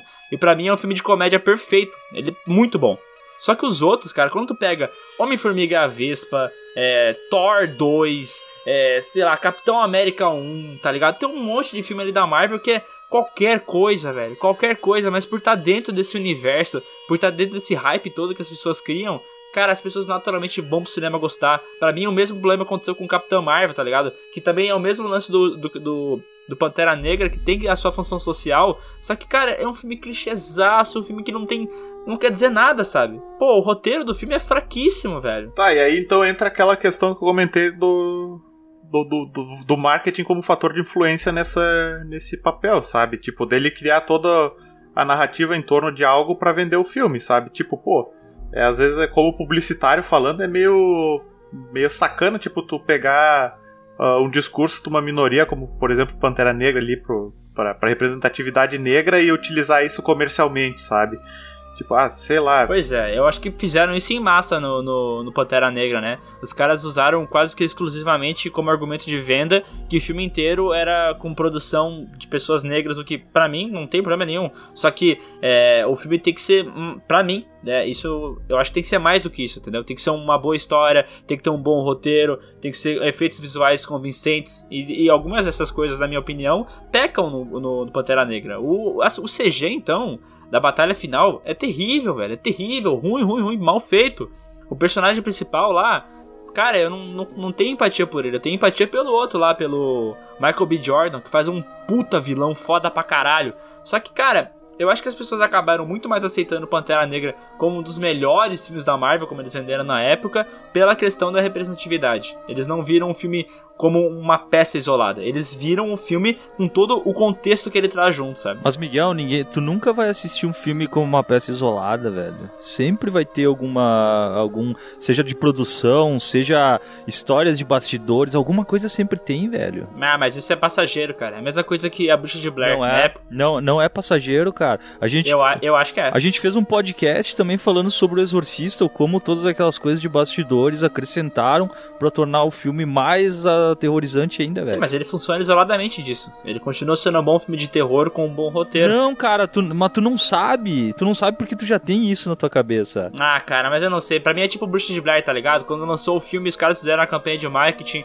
falando que as imagens eram reais, que eles tinham encontrado aquilo. Todo mundo foi com o cinema com, com o cu na mão, apavorado. O filme foi feito com 10 reais, gerou bilhões, sei lá quanto é que aquela porra gerou. Só que hoje em dia, quando tu vai analisar o filme esquecendo ou deixando de lado todo esse background, tu vê que é um filme qualquer coisa. Então tu diria que Bruxa de Blair é superestimado. Completamente. Inclusive tá aqui na lista, eu acho, né? O Bruno botou também. É, eu botei. Polêmicos. Eu acho que é mais um filme que funciona muito mais com a bagagem que foi inserida nele do que um filme de terror por si só. Mas eu não sei a opinião do Léo, porque ele não falou, né? Então, é que eu não acho que Bruxa de Blair é um filme superestimado, porque eu não acho que Bruxa de Blair é um filme que todo mundo vê como uma obra-prima. Eu realmente não acho isso, eu não consigo ver. Eu acho que Pantera Negra, beleza. A galera realmente acha Pantera Negra um filme sensacional, o que ele não é. Mas Bruxa de Blair, pra mim, tá em um outro. É um outro lance, sabe? Eu acho que Bruxa de Blair é reconhecido pela relevância que ele teve pro cinema. Mas ninguém diz assim, cara, Bruxa de Blair, bah, é o melhor filme de Não, terror que não, eu já vi. Eu também acho que não. Eu, eu só tô Eu não- falando. por isso que eu não acho que esse é um filme uh, superestimado, sabe? Eu não, eu não vejo ninguém superestimando ele. Se tu botar em listas de, de melhores filmes de terror ou filmes mais originais de terror, essas paradas, ele sempre vai estar ali, tá ligado? Sempre vai Ah, não, mas aparecer. se for uma lista de filmes mais originais de terror, ele é um dos filmes mais originais de terror. Tá bom. Isso é fato. Mas não quer dizer que ele é. Tu não acha que ele é um dos filmes mais originais de terror? Eu acho que ele é o holocausto canibal com espíritos. Uma bruxa. Ah, mas daí tu tá, tu tá ignorando toda uma parte do filme que é super relevante, cara. Qual? Que é o lance do found footage. Tá, mas isso tem no holocausto canibal também, não tem? Tem. Mas não como o Bruxa de Blair fez, né? Sim, então a Bruxa de Blair pegou uma ideia que já existia e adaptou. Isso não quer dizer que ele é genial. Ele é um filme que pegou uma ideia Não, ele não é genial. Mas não é inovador. Ele é original. Não é, não acho que seja. Briga, briga. Não é briga, porra. Tô sentindo Só que... no próximo vídeo do Piuí vai estar assim. Olá pessoas, eu sou o Bruno e eu sou o Sescon. Vai tomar teu cu. Mas na verdade, quando eu pedi tua opinião, nem foi por causa do Bruxa de Blair, tá? Porque a gente a gente já discutiu disso aí um milhão de vezes e não, não- nunca ninguém vai mudar a opinião do outro. Mas eu digo da, da Marvel em si, sabe? Sobre os filmes da Marvel. Cara, não sei se os filmes da Marvel vão ser esquecidos daqui a um tempo. Eu acho que eles têm todo esse lance de marketing que é foda. Eu acho que o que o Sescon falou de tu carregar uma bagagem também faz sentido, né? Acho que a Marvel criou todo esse universo justamente pra gente ter uma bagagem quando a gente vai assistir o filme. E é impossível a gente assistir ele sem uma bagagem, porque ele foi construído pra ter essa bagagem, né? Uhum. Claro, E- com certeza. Só que, tipo, Pantera Negra, eu acho um filme muito, mas muito qualquer coisa dentro do universo, sabe? Ele não tá entre os cinco e talvez ele não esteja entre os 10 melhores filmes dos 20 e pouquinhos que tem. E daí sim eu acho que entra todo esse peso externo que vocês falaram, da causa social e de tudo mais. Eu acho que ele é um filme que já vem. Talvez esse nosso podcast dos filmes superestimados, no fim das contas, a gente perceba que todo filme superestimado ele carrega um, um pré-conceito que foi passado aí pro mundo afora, né? De questões técnicas, de questões sociais, de questões que não necessariamente estão tão dentro do filme, algumas vezes elas estão até fora, né? Sim, Como eu- eu, exatamente. acho que o caso de, de Pantera Negra, ele é muito sucesso de coisas que não estão na tela. Elas estavam fora da tela, Exatamente, entendeu? cara. É, eu acho que a gente fala um monte de, de coisa assim do Pantera Negra porque a gente talvez nunca viveu uma, uma situação que nem a maioria do, do público que gostou, né? Tipo, a gente é, sei lá, né? Gente branca, classe média e tudo mais, então a gente talvez estivesse acostumado a ver na tela heróis brancos, então pro pessoal que, que se identificou com o filme é, é- tem outro significado, né? Então eu, eu, eu concordo que que, que, que os pontos de vista variam, né? Por exemplo, eu não gostei tanto de Pantera Negra quanto do Capitão América por questões de, de roteiro, enfim, né? Mas tem uma galera que, pre- que, que prefere Pantera Negra por N motivos, né? E um deles é esse de, de representatividade, né? De ter um herói negro na tela, que até então era super, super raro de se ver, né? Então acho que, que varia muito de pessoa para pessoa, de experiências que viveram e tal, né? É, mas ao mesmo tempo que a gente não consegue se botar no lugar, às vezes, das pessoas e ver o, o, o filme pelos olhos dela, a gente também pode dizer o que pra gente foi bom. Pra mim, Pantera Negra, tipo, tem uma trilha sonora que eu acho foda demais. Tipo, acho as músicas escolhidas combinam muito com o filme, tanto a- as músicas quanto o score que foi feito pro filme. Eu acho muito foda. Eu acho ali, ah, o que nem eu falei, o Michael B. Jordan, ele faz um puta vilão, um dos melhores vilões da Marvel. Com certeza. Então, tipo assim, as coisas que pra mim combinam, tipo assim, que eu, que eu vejo e eu posso é, analisar sem, sem questão racial, nada, pra mim funciona. Só que mesmo com essas questões, eu não colocaria ele ali no top da Marvel, entendeu? Porque eu acho que tem filmes que funcionam muito melhor do que ele. E isso funciona pra Capitã Marvel também, eu acho até, né? Eu não assisti Capitã Marvel, cara, mas eu imagino que eu vou ter o mesmo problema que eu tive quando eu assisti Mulher Maravilha, cara, que pra mim é, é superestimado e, cara, é um filme normal, assim, nada demais. É, cara, Mulher Maravilha eu gostei ainda, pra ser bem sincero. Eu achei que é um filme que funciona, principalmente aquela cena na metade do filme quando ela vai no campo de batalha. Aquilo ali eu achei muito foda, velho. Aquilo, o efeito visual é foda, a trilha sonora é foda, é, a atuação da mina ela manda muito bem. Só que o final tá um pouco ruim, mas o Capitão Marvel em si eu não, não curti. Eu achei que ele realmente pegou muito forte nessa questão de representatividade feminina e esqueceu o roteiro, esqueceu é, atuação, esqueceu um monte de coisa. Pô, eu, a Mulher Maravilha, eu acho um filme bem legal, cara. E também, esse cai na- nessa história de filme. É que, tipo assim, pra mim, pro negócio ser super estimado, ele tem que ser realmente, tipo, puta, sabe? A crítica paga pau, as pessoas pagam pau. E eu não sei se, se Mulher Maravilha chega nesse nível. Eu acho que todo mundo acha ele um bom filme, muito bom, talvez.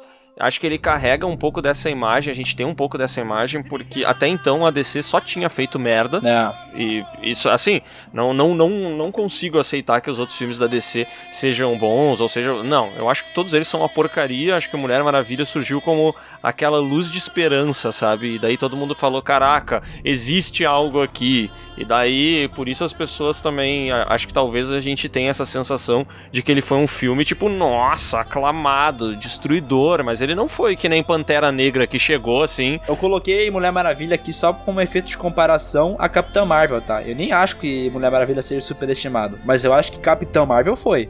O que a crítica falou do filme, assim, com notas exorbitantes, assim, cara, falando que era um filme que era muito foda, um dos filmes mais originais da Marvel, não sei o que lá. Cara, e daí eu fui pro cinema e não é nada disso, sabe? Eu acho que esse é um problema que a crítica tem, especialmente a crítica tradicional, né? Que os caras às vezes eles se deixam levar por algumas coisas assim que é, bom, a gente pode ver pelo Oscar, né? Quantas vezes o Oscar já cometeu injustiças bizarras assim, de não dar, sei lá, por exemplo, não, não premiar o Stallone porque, porra, ele é o Stallone, entendeu? Então esse cara não vai ganhar um. Ele só faz filme de ação, ele não vai ganhar. Aí, por outro lado, os caras já deram, tipo, puta, vários Oscar pra um- cara que. um diretor que tecnicamente é impecável, ou pra um. Sabe? Eles seguem esses padrões. E o próprio Oscar teve muitos problemas, né? Relacionados a, a mulheres, a atores negros. Os caras, bom, o Oscar é o, é o lixo da parada, né? E eu acho que essa crítica, assim, mais tradicional, eles tendem a se apegar a algumas coisas, às vezes, porque vai ser feio eles falarem que não é tão bom, sabe? Eles se oporem a uma causa social e dizer que não é tão bom. E outras vezes como uma forma de se desculpar pelos erros que eles já cometeram, tá ligado? Uma compensação, né? É, pode ser. Vocês não acham que teve um puta hype Mulher Maravilha, velho? E quando apareceu, a galera falando, é o melhor filme de herói de todos os tempos. Ah, eu não vi isso, cara. Eu vi bastante gente falando que era o melhor filme da DC. E de fato é, né? Sim, porque os do Nolan são horríveis, né?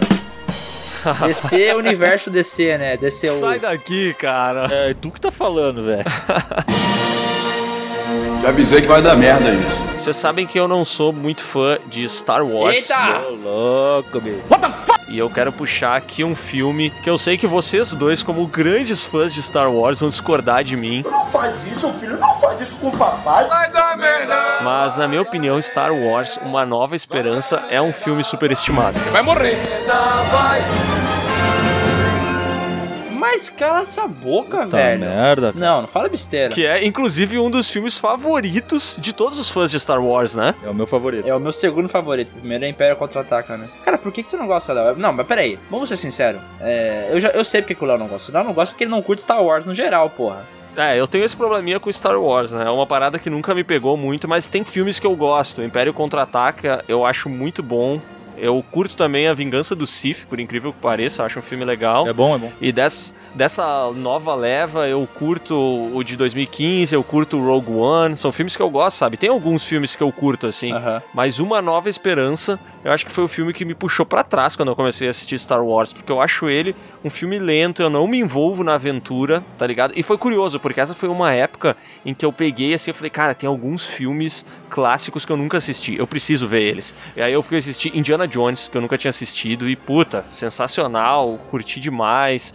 Ah, fui assistir, nessa época eu assisti Halloween, que eu nunca tinha assistido, e aí depois eu peguei o Star Wars, sabe? E cara, Uma Nova Esperança me travou, eu não tinha vontade de assistir os outros, cara. Não gostei da história, não gostei da narrativa, e mas tipo, entendo a relevância dele, sabe? Na minha opinião, sendo bem sincero, eu acho que esse primeiro Star Wars, ele teve, ele ficou muito famoso por conta dos efeitos especiais. Eu acho que esse foi a grande parada e claro, por construir um universo que saiu das telas, né, e ganhou o mundo aí.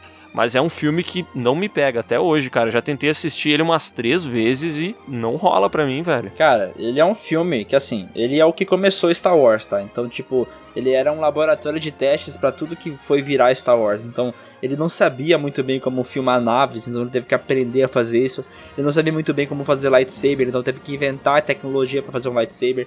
Ele não sabia muita coisa do passado dos Jedi, porque ele não tinha escrito a história completamente. Ele fala que sim, tava tudo escrito, mas não tava. Ele foi testando e fazendo. Então, tipo, Star Wars, o primeiro filme, é, Uma Nova Esperança, ele tem efeitos especiais menos bons comparado aos outros. Ele tem um roteiro menos bem escrito. Ele tem várias dessas coisas que tu falou. Mas é que, cara, ele é o primeiro filme que trouxe tudo à parada. Ele que começou Star Wars. Então, tipo, todo aquele passado falando sobre guerras crônicas, aquele passado que a gente não conhecia e que queria conhecer, ele foi explorar depois. Tipo, ele começou aqui. Aquele vilão emblemático que entrava numa nave, mandava o soldado primeiro matar todo mundo. Cara, um monte de parada incrível. Eu não consigo ouvir tu falar que não gosta de Star Wars do primeiro, porque, cara é que tu não compra a ideia de Star Wars, tipo, tu não curte a parada como a gente, eu e vocês como gostamos, entendeu?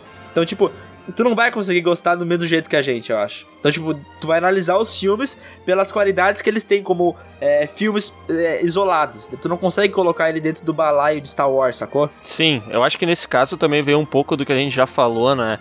A gente já falou que sobre filmes que a gente acha que são superestimados porque, ah, são uma punheta técnica, sobre filmes que são superestimados porque, sei lá, eles revolucionaram alguma coisa e tal.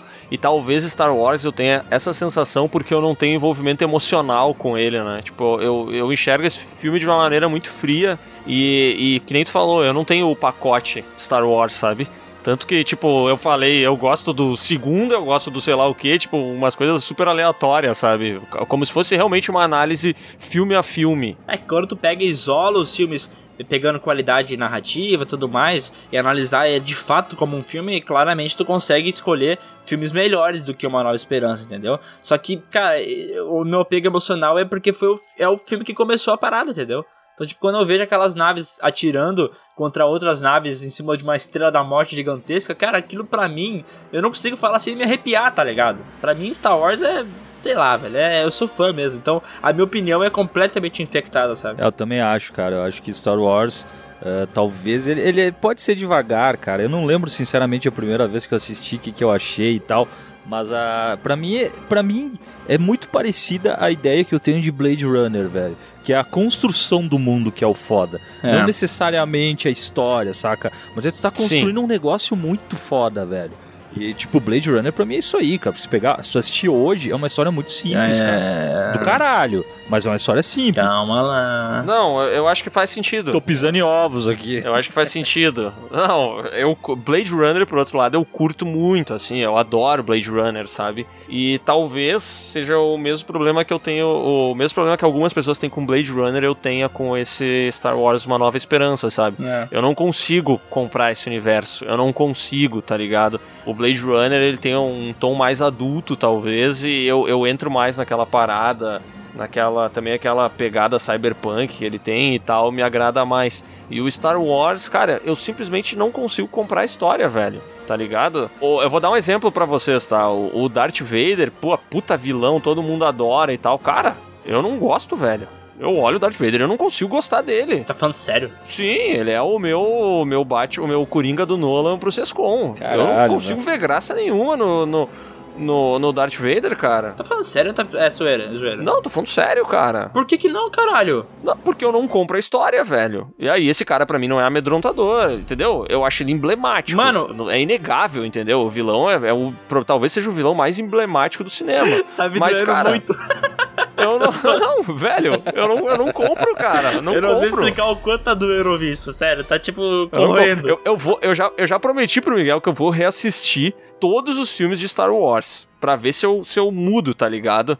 Mas hoje, cara, pra mim não, não rola, não. Tá, eu vou, eu vou tentar ignorar isso, porque me doeu mesmo. Mas o primeiro filme do Star Wars, ele foi dirigido pelo George Lucas, né, cara? O George Lucas não é um grande diretor. Ele, ele é um cara que não manda muito bem nisso. Ele é um grande roteirista, né? Então, tipo, ele... Cara, ele sofre muito com construção de, de tipo, clima mesmo, né? Ele é meio arrastado em algumas cenas. Ele... Por exemplo, tem uma cena que eu vou lembrar pra sempre quando eu vou dar esse exemplo. É na hora que eles invadem a Estrela da Morte lá. E daí eles têm que abrir as celas. Vocês lembram disso? Sim. Eles vão lá na, na cela 287, lá, 127, e antes disso eles têm que chegar lá, eles estão vestidos de, de Stormtrooper, e eles começam a atirar nas câmeras que estão lá pra não pegar eles, tá ligado? Nos sensores.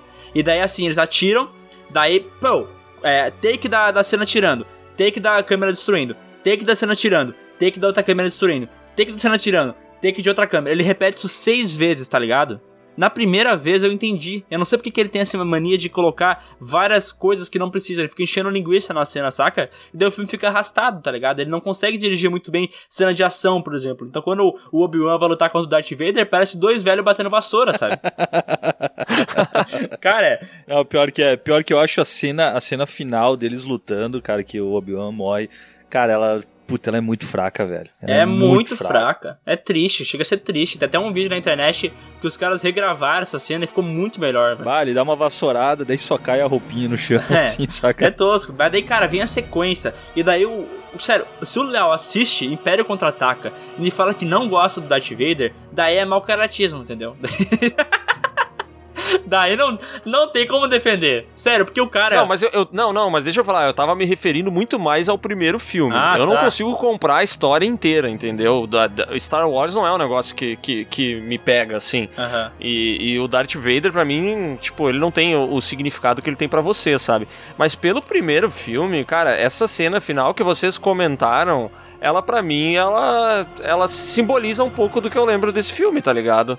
Eu lembro dele, as cenas arrastadas pra caramba nas naves, lembro dos caras chegando lá na Estrela da Morte, e lembro dessa luta que, cara, que luta mal coreografada, velho. Bens a Deus. E eles param pra conversar, que é um lance que eu detesto. É cena de luta que para pra conversar, tá ligado? Aham. E eu não curto, cara. Não gosto desse Tá, filme. Léo, mas é o seguinte, cara, é. Tudo bem. Tu não gosta de Star Wars, tu vai. Mas talvez esse filme, esse filme não entre na categoria superestimada, porque ele tem uma relevância pro cinema, tá ligado? Talvez ele entre na categoria de filmes bons que eu não gosto. Pode ser também. Pode, pode, acho que sim. Mas aqui, no, Apesar de eu achar que ele não é tão bom. Tá, mas no primeiro filme, o Darth Vader nem é o, o big deal da parada. Ele é foda pela questão visual, né? Mas ele é quase que um cachorro lá do, do Taskin, né? Do Tarkin, do Tarkin. Porque o Tarkin manda nele, ele faz as paradas, ele até fala, ah, vê que tuas fés Jedi aqui pra mim que tu não, não tem papo aqui. E no final ele morre e a continuação é com ele. Mas, cara, eu acho que. Ah, eu não sei, eu não consigo ver Star Wars de uma forma. é, sem apego emocional, entendeu? Daí a minha opinião sempre vai estar infectada. Tá, mas ô Léo, quando tu viu aquele, o maior spoiler da história do cinema do Luke, I am your father. Ele não fala Luke na real, né? Ele fala só I am your father. Ah, tipo, tu sabia já ou foi um plot twist pra ti? Ah, não, isso aí fudeu a minha experiência, né? Eu já sabia, cara. Ah, cara, se, se, eu, na boa, eu queria saber qual que é a sensação que a pessoa tem quando ela não sabe isso. Porque, cara, deve ser incrível. velho. Cara, eu tive. Tu já sabia, Miguel? Ah, sabia, todo mundo sabe, né? Na cultura pop isso tá lotado, né? Eu não sabia, mas eu não lembro também, né, cara, de criança. Mas eu tive a experiência de quando voltou uh, Star Wars ali, uh, que é 5, 6 anos atrás, mais, talvez, sei lá, foda-se. Uh, cara, uh, eu reassisti com a minha namorada, que ela nunca tinha assistido nenhum. Uhum. E a gente assistiu e, cara, a reação dela foi sensacional, Me velho. arrepiei, velho. Caralho. Uma pessoa chocada, sabe o cara que, que tá sentado no sofá e dá aquela levantada e fala, o quê? Saca? Aham. Foi, foi muito a fuder, pra mim foi a fuder vivenciar isso aí também, saca? Já que eu não lembro. impossible! Ele fala tremendo. Não! Cara, é bem massa, velho, bem massa. Mas eu entendo também, cara. Eu acho que. é, vai muito de, cara, tudo que a gente acabou falando dos, filmes superestimados, de todo, tudo que tem ao redor, toda a mística, tudo que se cria, todo o universo. Porque, cara, fã de Star Wars sempre foi muito fã de detalhe, cara. Uhum. Tipo, o, o, o Boba Fett, cara. O Boba Fett era um personagemzinho. Cara, o Boba Fett faz porra nenhuma, velho. Faz porra nenhuma, mas a galera adora ele. Se criou todo um imaginário que depois, sei lá, em livro, quadrinho e tal, virou uma- um puta negócio, saca? É, os Mandalorianos, né? Tem todo um background do cara. E ele era um bonequinho que depois virou um. apareceu no filme, cara. Nossa, é, é foda, velho, é foda. Star Wars é demais, eu só quero poder falar mais dessa porra no vídeo do Piuí. Deixa, por favor, Deus.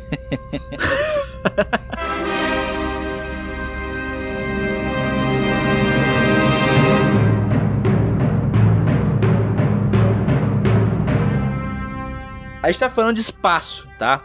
E espaço aventuresco. Alguns anos antes de lançar Star Wars, teve um filme que levou essa parada do espaço, uma parada mais contemplativa, uma parada mais inteligente, que foi 2001, Uma Odisseia no Espaço. Que pra mim, velho, é um filme que me irrita. Me irrita porque ele esteticamente é maravilhoso. O Stanley Kubrick mostra toda a sua habilidade em filmar as coisas da maneira mais foda do universo, com uma trilha sonora retumbante. Só que, velho, narrativamente falando, ele é um filme extremamente confuso e até pedante, eu diria. Cara, que eu vou te ser bem sincero, não tenho uma opinião muito formada, meu, sobre 2001. Eu peguei um ranço ali de ver, ver aquela galera da publicidade que gosta dos signos, da semiótica e tal, falando muito desse filme, cara, e eu, eu falei, caralho, meu, uns macacos só batendo no outro, aí levantam um túmulo preto. Eu não, eu não, eu não gostei, mas eu também nunca fui atrás de tentar entender, saca? Tem explicação. Ah, mas, cara, pra mim é esse o problema, velho. Pra mim esse é o grande problema de 2001. É um filme que, bem na real, eu acho que ninguém que assistiu esse filme entendeu. Ninguém. Eu duvido que alguém tenha entendido, tá ligado? Eu acho que todo mundo foi pesquisar, ou já tinha informação externa, ou já tinha lido o livro. Eu acho que nem na primeira vez que ele foi explicado, tipo, sabe? Eu acho que ele foi construído a partir de muita conversa, porque a narrativa dele, ela é muito chata, velho. Sério mesmo. Não me diga que você gosta de sentar e assistir 2001 na sua casa, cara, porque a narrativa dele é um, é um negócio tão contemplativo I'm sorry, e que e que eu não acho que ele. e nesse caso, eu não acho que ele exige bagagem, entendeu? É- esse é o grande lance de 2001 pra mim. Eu acho que assim, tem filmes que tu precisa de bagagem pra conseguir entender e curtir. Eu acho que 2001 não é uma questão de bagagem. Eu acho que 2001 é uma interpretação tão ambígua, mas tão ambígua, que tudo bem, se criou uma, uma explicação, a gente tem o livro que fornece uma história muito mais coesa, mas assim, pra mim, o filme ele não importa a bagagem que tu tem, tu não entende ele, porque ele tem problemas narrativos. É, pra mim ele, ele não soube adaptar completamente o roteiro em tela. É isso aí. Ele tinha a história na cabeça, o cara quando tava filmando o filme sabia o que, que ele queria falar, só que ele não sabia como mostrar isso pra todo mundo. Então ele pegou e filmou e esqueceu de botar talvez um diálogo ou talvez botar uma cena que explicasse o que tava acontecendo. Então, tipo, pra ele que tinha aquele background do que ele queria dizer, putz, é um filme incrível, né? Porque pro cara escrever o livro deve ser um filme maravilhoso, porque o cara sabe o que aquela história está significando. Agora pra mim que não sei exatamente tudo, o que, que cada personagem quer dizer, o que, que o bebê gigante que não é gigante quer dizer, o que, que o osso que vira uma nave quer dizer. Tipo assim, hoje em dia, depois de um milhão de vezes que eu fui atrás de histórias explicando esse filme, eu entendo mais ou menos. Mas cara, eu precisava ter que fazer isso. Se o filme fosse eficiente de verdade, ele não precisaria explicar. Eu ia ver na, na tela e entender, porra. Isso me lembra aquele comentário de um querido apoiador do canal Piuí que falou que o filme 2001 é um complemento ao livro e que pra poder apreciar o filme tu teria que ler o livro. Ah, Vai ah, tomar tá no de cu, né? Vai brincadeira, né, no velho? cu. Agora pra eu poder assistir Harry Potter eu tenho que ler 250 livros. Vai fazer ler agora, vai se Pra fuder. entender Noé do Darren Aronofsky, eu tenho que ler a Bíblia. É, porra. Ah, nunca li um livro, agora vou ter que estar lendo o livro. Tomar no cu. Não, cara, não, nada contra a leitura, que nem deixou subentendido, né? Vamos queimar livro na praça, foda-se. Não, não, é brincadeira. Inquisição! Não, porra, é brincadeira, cara. Não é contra a leitura, mas contra a Mas, leitura. mas é que não faz sentido tu ter uma obra que depende de outra obra, entendeu? Porra, eu- vou ter um filme que eu preciso ler um livro. É tipo aqueles jogos de antigamente que era tão difícil que o único jeito de tu passar uma fase era tu indo atrás daquelas revistas que explicavam, tá ligado? Como fazer tal fase. Porra, daí fode minha vida, né, caralho? Os detonados, né? É, caralho. Bota na tela o que tu quer contar, não fica fingindo que eu sou o Einstein assistindo o filme, porra. Eu não sou o Einstein. É quase. É, eu sou um- talvez um Newton. É, é que ele parece, sabe o que, velho? Vocês já viram quando uma produtora de vídeo lança um reel, sabe, Pra mostrar. Ah, exatamente, é. Sim. Parece isso, cara, uma, uma série de cenas bonitaças, assim, pra mostrar a capacidade técnica deles, sabe? Mas não chega a lugar nenhum, tipo, não tem um roteiro, só pra mostrar um monte de, de corte, de coisa. Cara, o que que é aquela cena daquela viagem transcendental que ele tem uma hora? Que eu acho que ele começa a viajar na velocidade da luz, alguma coisa assim. Ele começa a dar um monte de flash de imagem, assim. Caralho, eu acho que isso era a tentativa da época dos caras de fazer uma visão, uma. Tipo uma viagem na luz, sabe? Aham. Só que, cara, eu fiquei completamente louco, eu não entendia nada que tava acontecendo. Eu acho que não entender completamente nada do que tá acontecendo é um resumo de 2001. O 2001, cara, tu vai buscar uma sinopse desse filme, é impossível, né? Qual é a sinopse de 2001, velho? Ah, da- Cara, cara, tem uns macacos, depois tem uma outra parte, um período totalmente diferente da história, depois tem, tipo, entendeu? Ele não tem uma, uma linha narrativa, e tá tudo bem ele não ter uma linha narrativa. O problema é que as sketches que ele coloca ali, elas não fazem sentido nenhum, a não ser que tu vá buscar um significado na internet. 2001, excelente, nota zero. Odiei, nota 10. É, odiei, nota 10. Mamma mia, here I go again. Por falar em ódio, agora vamos destilar um pouco de ódio. Já tá no fim do nosso podcast, cara. Então vamos, vamos simplesmente odiar uma coisa aqui que são musicais. Meu Deus. Meu Deus. Cara, musicais. Cara, algu- fa- alguém aí curte algum musical? Falem aí. Eu curto, cara. Pior que eu tava pensando que tem um que eu curto, que é o uh, Rock Horror Picture Show. Ah, tá, aquele do Tim Curry, né? Isso, com o Tim Curry. Achei que tu fosse falar o Nightmare Before Christmas, aquele. Também, também. Eu achei que tu ia falar alguma música do Nightwish. o cara tá muito. Obcecado no Nightwish, né, cara?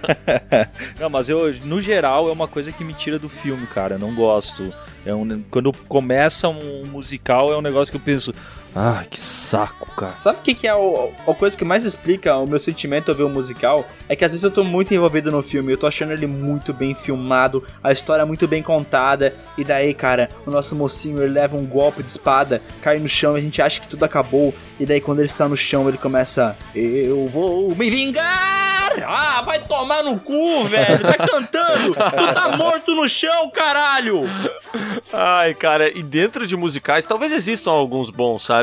Eu assisti agora o, o live action do Rei Leão aí há algum tempo. Aham. Eu não achei um puta filme, mas me divertiu, entendeu? E as músicas não me incomodaram nem um pouco. Mas é uma proposta diferente, tá ligado? São leões que falam. Então eu acho que ele já tem um mundo tão imaginativo que, que para mim foi ok. Mas agora eu pego um filme tipo La La Land. Ai, caralho. Cara, La La Land não dá, velho. Me desculpa, cara. Putz, esse filme é um porre, cara. Filme chato do caramba, meu. Muito chato, sabe? Esse filme. Os Miseráveis, velho. Um filme que, cara, é uma estética fodida, assim, cara, muito rústico, né? A parada dos caras lá tendo que trabalhar como escravos. Daqui a pouco eles começam, eu vou trabalhar como um escravo, eu vou ganhar. Ai, tomar no. Eu amo ser escravo, vem meu senhor do engenho me pega no colo. cara, por favor, velho. É muito chato, cara. Eu- Cara, como é chato, porque o cara, é, pra mim é filme indiano, tá ligado? Eu tô envolvidaço na. Não, não, não no filme indiano. Calma. Mas é tipo. Mano, é tipo um filme É indiano. o maior consumidor de Bollywood. Eu tô envolvidaço com o Golimar lá, mano. O cara ele chegou no cemitério, do nada, assim, puta que cena treta. Daqui a pouco ele começa. Golimar, mar, mar, mar. Cara, que porra é essa, velho? Golimar! Golimar! Mar, mar, mar,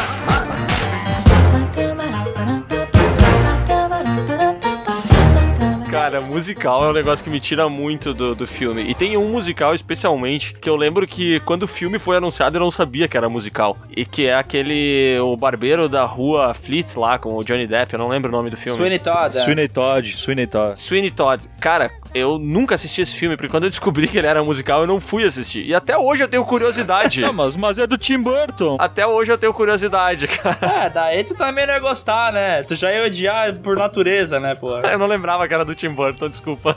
Essa época eu acho que era ascendente do Tim Burton, assim, acho que todo mundo adorava Tim Burton. E eu, eu me lembro que eu assisti, eu baixei, digo, eu comprei de forma lícita esse filme aí. Aê, polícia! Eu aluguei, eu aluguei esse filme e, cara, a primeira música que começou, eu falei, cara, eu não vou conseguir, velho. Eu parei.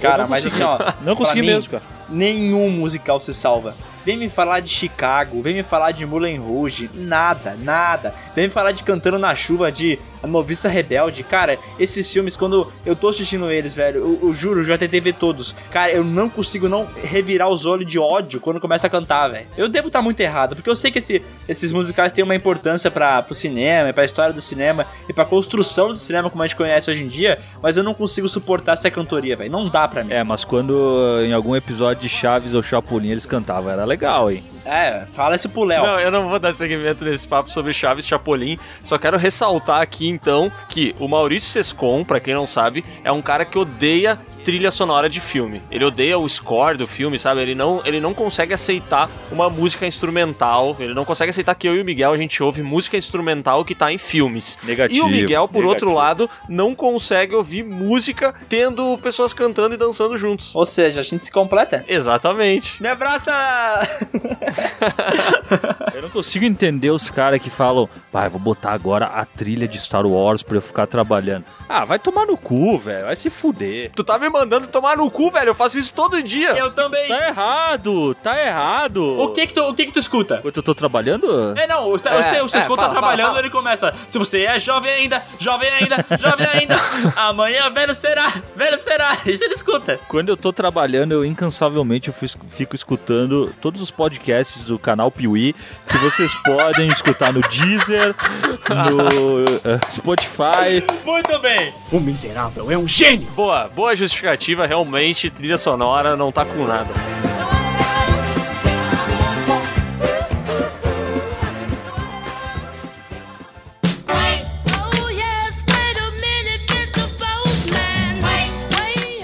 Vamos agora para mais uma leitura de e-mails aqui no PeeWeeCast. Miguel, lê aí o e-mail do nosso amigo Leonardo Roberto. Vamos lá, vou ler o e-mail do teu primo então, cara. Ele fala assim, ó. Preciso começar esse e-mail dizendo que curto bastante o remake de Halloween. Talvez seja meu guilty pleasure. Agora eu me pergunto, remake, é, ele tá contando aquele do Rob Zombie mesmo? É, o do Rob Zombie, o próprio. É, não dá pra defender, né? Mas ele concordou que o segundo é bem ruim, o rolê da mãe do Michael Myers, aquele negócio da alucinação, lembra do cavalo branco? Sim, sim, que ela parece tipo um fantasma, né? É, isso é a- ele concorda que é bem ruim. Ele falou que também curte bastante o remake do Massacre da Serra Elétrica, porque aquele, aquele final, sabe, que deixa todo mundo sem esperança, meio injusto, ele gosta daquilo, cara. Ele é um cara que gosta de ser maltratado. É, o que eu curti aqui foi que ele comentou sobre a falta de seios da esposa do Rob Zombie lá no remake de Halloween. Ah, isso é um assunto ele, importante. é, ele nunca tinha prestado atenção nisso, porque ninguém tinha, exceto o nosso amigo Sescon, né? Não, não é Sescon, agora eu descobri que ele é o Tarantino do Brasil, né? Ah, é, como andam chamando ele por aí, né?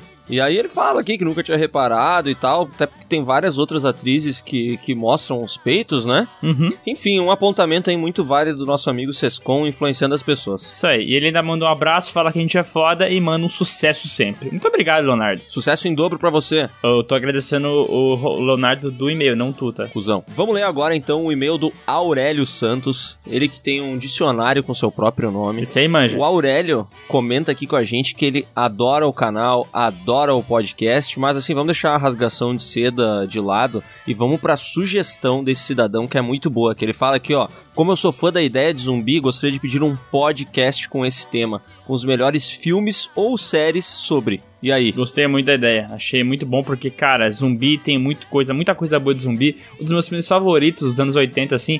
Não um filme de qualidade, né? Mas aquele filme que eu gosto de reassistir pra dar risada é O Retorno dos Mortos-Vivos. Já viu esse filme, Léo? Já vi um grande filme. É tosco demais, mas eu acho muito foda. Eu gostaria de fazer um podcast inteiro sobre isso. É uma boa ideia. Ele comenta aqui que as críticas sociais do Jorge Romero, ele fica na dúvida se elas são reais ou não. Também é uma dúvida que eu tinha, e eu tinha a impressão, inclusive, que essas críticas não eram intencionais, né? Mas vocês me convenceram de que elas eram, justamente porque toda a filmografia do cara tem isso em pequenas pílulas. Mas a gente não. Não sei se a gente tem como comprovar isso, né? Não, eu acho que a única pessoa que sabe isso é ele. Só que ele, infelizmente, faleceu, né? É, então, infelizmente, não temos como dar essa informação pra você, Aurélio. Mas muito obrigado pelo e-mail e um grande abraço. Mas se ele buscar bastante no livro dele, ele pode achar, né? O Aurélio. Ele não tem um livro, ele tem um dicionário. Essa piada aqui é muito ruim. E aqui temos o e-mail da Nayara Amorim, cara. Ela botou: Olá, Léo. Olá, Miguel. Meu nome é Nayara. Eu gostaria de dizer que sou viciada no podcast de vocês. Muito obrigado, cara. A gente, Excelente vício. a gente faz por isso mesmo. A gente quer que as pessoas se viciem na gente. Ela também gostaria de dar sugestões. Isso pro nosso podcast de remakes e reboots. Ela acha que faltou a gente falar sobre a fantástica fábrica de chocolate. Footloose, Scarface, A Cera, 11 Homens e um Segredo. E cara, realmente faltou, mas é que não dá pra fazer um bagulho infinito, né? Vai ficar faltando alguma coisa ou outra. Ó, ela comentou que daria pra virar um segundo episódio isso aí, né? É, mas eu acho que não. E ela falou assim, ó, e por favor, parem de brigar e façam saga Senhor dos Anéis e Star Wars. Mas, cara, a briga é aquilo que motiva a gente, né, velho? É, a gente é motivado pela briga e pela Discord. É assim que o canal Piuí funciona. Vamos ler o e-mail agora, então, do Drácula. Eu adoro esse pessoal que escreve coisas óbvias de maneiras diferentes, sabe? Sim, gostei. Mas o Drácula não é o jeito que o Galvão Bueno fala Drácula? É, eu não sei, cara, porque o nome desse cara é Drácula. Entendi. Ah, então tá errado. Ele fala aqui, ó. Opa, seus lindos, gostaria de saber se vocês trabalham ou só fazem vídeos e podcasts mesmo. A gente só faz vídeo e podcast, né, Miguel? Diga por você, cara, porque eu trabalho limpando a casa dos outros. Diarista. Ah, pode vir aqui em casa então enquanto eu fico gravando um podcast. Yeah! Ó, mas sem zoeira, ele pergunta aqui por que, que a gente não volta com um review irônico lá no canal Piuí. Cara, a gente não volta porque a gente já tá fazendo review irônico em alguns filmes que a gente fala. Tipo, a gente não tá usando essa parada da ironicidade, né? Assim que fala, né? Mas a, a gente meio que fala mal dos filmes que tem que falar mal, a gente faz piada com eles e é isso aí, cara. A gente incorpora algumas coisas no, no próprio vídeo de saga, né? Às vezes também em lista. Eu acho que talvez a gente poderia voltar com o quadro especificamente, mas eu não sei se é uma boa ideia. O que, que tu acha, Léo? Não sei, cara. Talvez se a gente achar algum filme que valha muito um review irônico, a gente pode. A gente pode tentar aí, talvez um Esquadrão Suicida, sei lá. Cara, a gente acabou de fazer uma saga de review irônico que foi o Premonição. Ele fala aqui que existem filmes horríveis que estão só esperando esses reviews irônicos, né? Mas o que me chamou a atenção mesmo foram outras coisas que ele falou. Primeiro, que já que o Sescon mora sozinho, ele quer ir morar com o Sescon. Cara, mas é que o Sescon mora sozinho e tem a namorada dele junto, né? Não, e o Sescon mora sozinho porque ele não gosta de ter outras pessoas morando com ele, É, né? eu acho que não. Então, infelizmente, não vai ser possível isso. E ele comenta aqui que ele acha muito legal a risada do Bruno e fica ouvindo ela em loop. Ó, a notícia boa é que o Bruno gosta de outras pessoas com ele, tu pode morar. É verdade. A notícia ruim é que eu fico preocupado com o Bruno, já que tu fica ouvindo a risada dele em loop. pois é, né, cara? Será que ele não escuta o podcast e ele só bota pela risada? Medo. Olha só. Baxe! Olha só, cara, temos aqui o e-mail do. Esse, esse cara eu gostei porque ele colocou todos os dados. Ele colocou Ricardo B. Rizzi, Caxias do Sul RS, 21 anos. Mas Baxe é da minha cidade, xi! Ó, vou dizer uma coisa: o Cláudio, que seleciona os e-mails, cara, ele dá prioridade às pessoas que colocam todas as informações, né, Léo? Exatamente, sempre. Então vai lá, pode ler o, a- o e-mail do teu conterrâneo, eu vou deixar. Vou ler o e-mail aqui do meu amigo Ricardo B. Rizzi, de Caxias do Sul, che, mas barbaridades. Certamente escreveu esse e-mail tomando um mate e comendo uma costela. Bem salgada. Ele que botou todos os seus dados aqui, incluindo a idade, e mandou a seguinte mensagem: Bom dia, boa tarde ou boa noite, senhores do conhecimento profano dos filmes. Nossa. Venho por este e-mail agradecer o maravilhoso trabalho que vocês fazem, sendo no canal do YouTube ou no podcast. É sempre muito gostoso relembrar filmes vendo e ouvindo vocês falando sobre os mesmos. Então, parabéns. Continuem sempre assim e peguem essas ideias para podcast, seus arrombados. Obrigado. Ele não botou seus arrombados. Não, não, ele botou assim. Tá, botou. Vamos começar a queimar o filme de quem tá mandando e-mail ou não? Vamos, botou isso aqui e ele escreveu assim, ó. Filmes que não seguem sua classificação. Como aqueles filmes que se dizem de terror, mas eles têm mais uma pegada de comédia, sabe? Tipo aquele Leprechaun. Ah, uma boa. O Inferno também é meio isso, né? Ele começa uma Exatamente. parada e muda pra comédia. É boa. E ele ainda botou aqui filmes ruins de ótimos diretores. E aí ele deixa pra gente o exemplo, né? Qual o exemplo? Quem é que dirigiu o Esquadrão Suicida aí? Ah, deve ser um excelente diretor. O Dade Ayer, um excelente diretor. ah, não, esquece. Pessoal, quem quiser ter o seu e-mail lido aqui no Piuí, cara, é só mandar um e-mail pra podcast.canalpiuí. O Cláudio vai fazer aquela seleção marota. Tu viu que o Cláudio só seleciona e-mail bom, né? A gente viu por esses aqui, né? Deu certo. Ah, não, o Cláudio é excelente. Foi uma ótima ideia a gente pegar uma pessoa que não sabe ler pra selecionar os e-mails. Já vai anotando aí que o próximo vai. O próximo salário vai vir com desconto.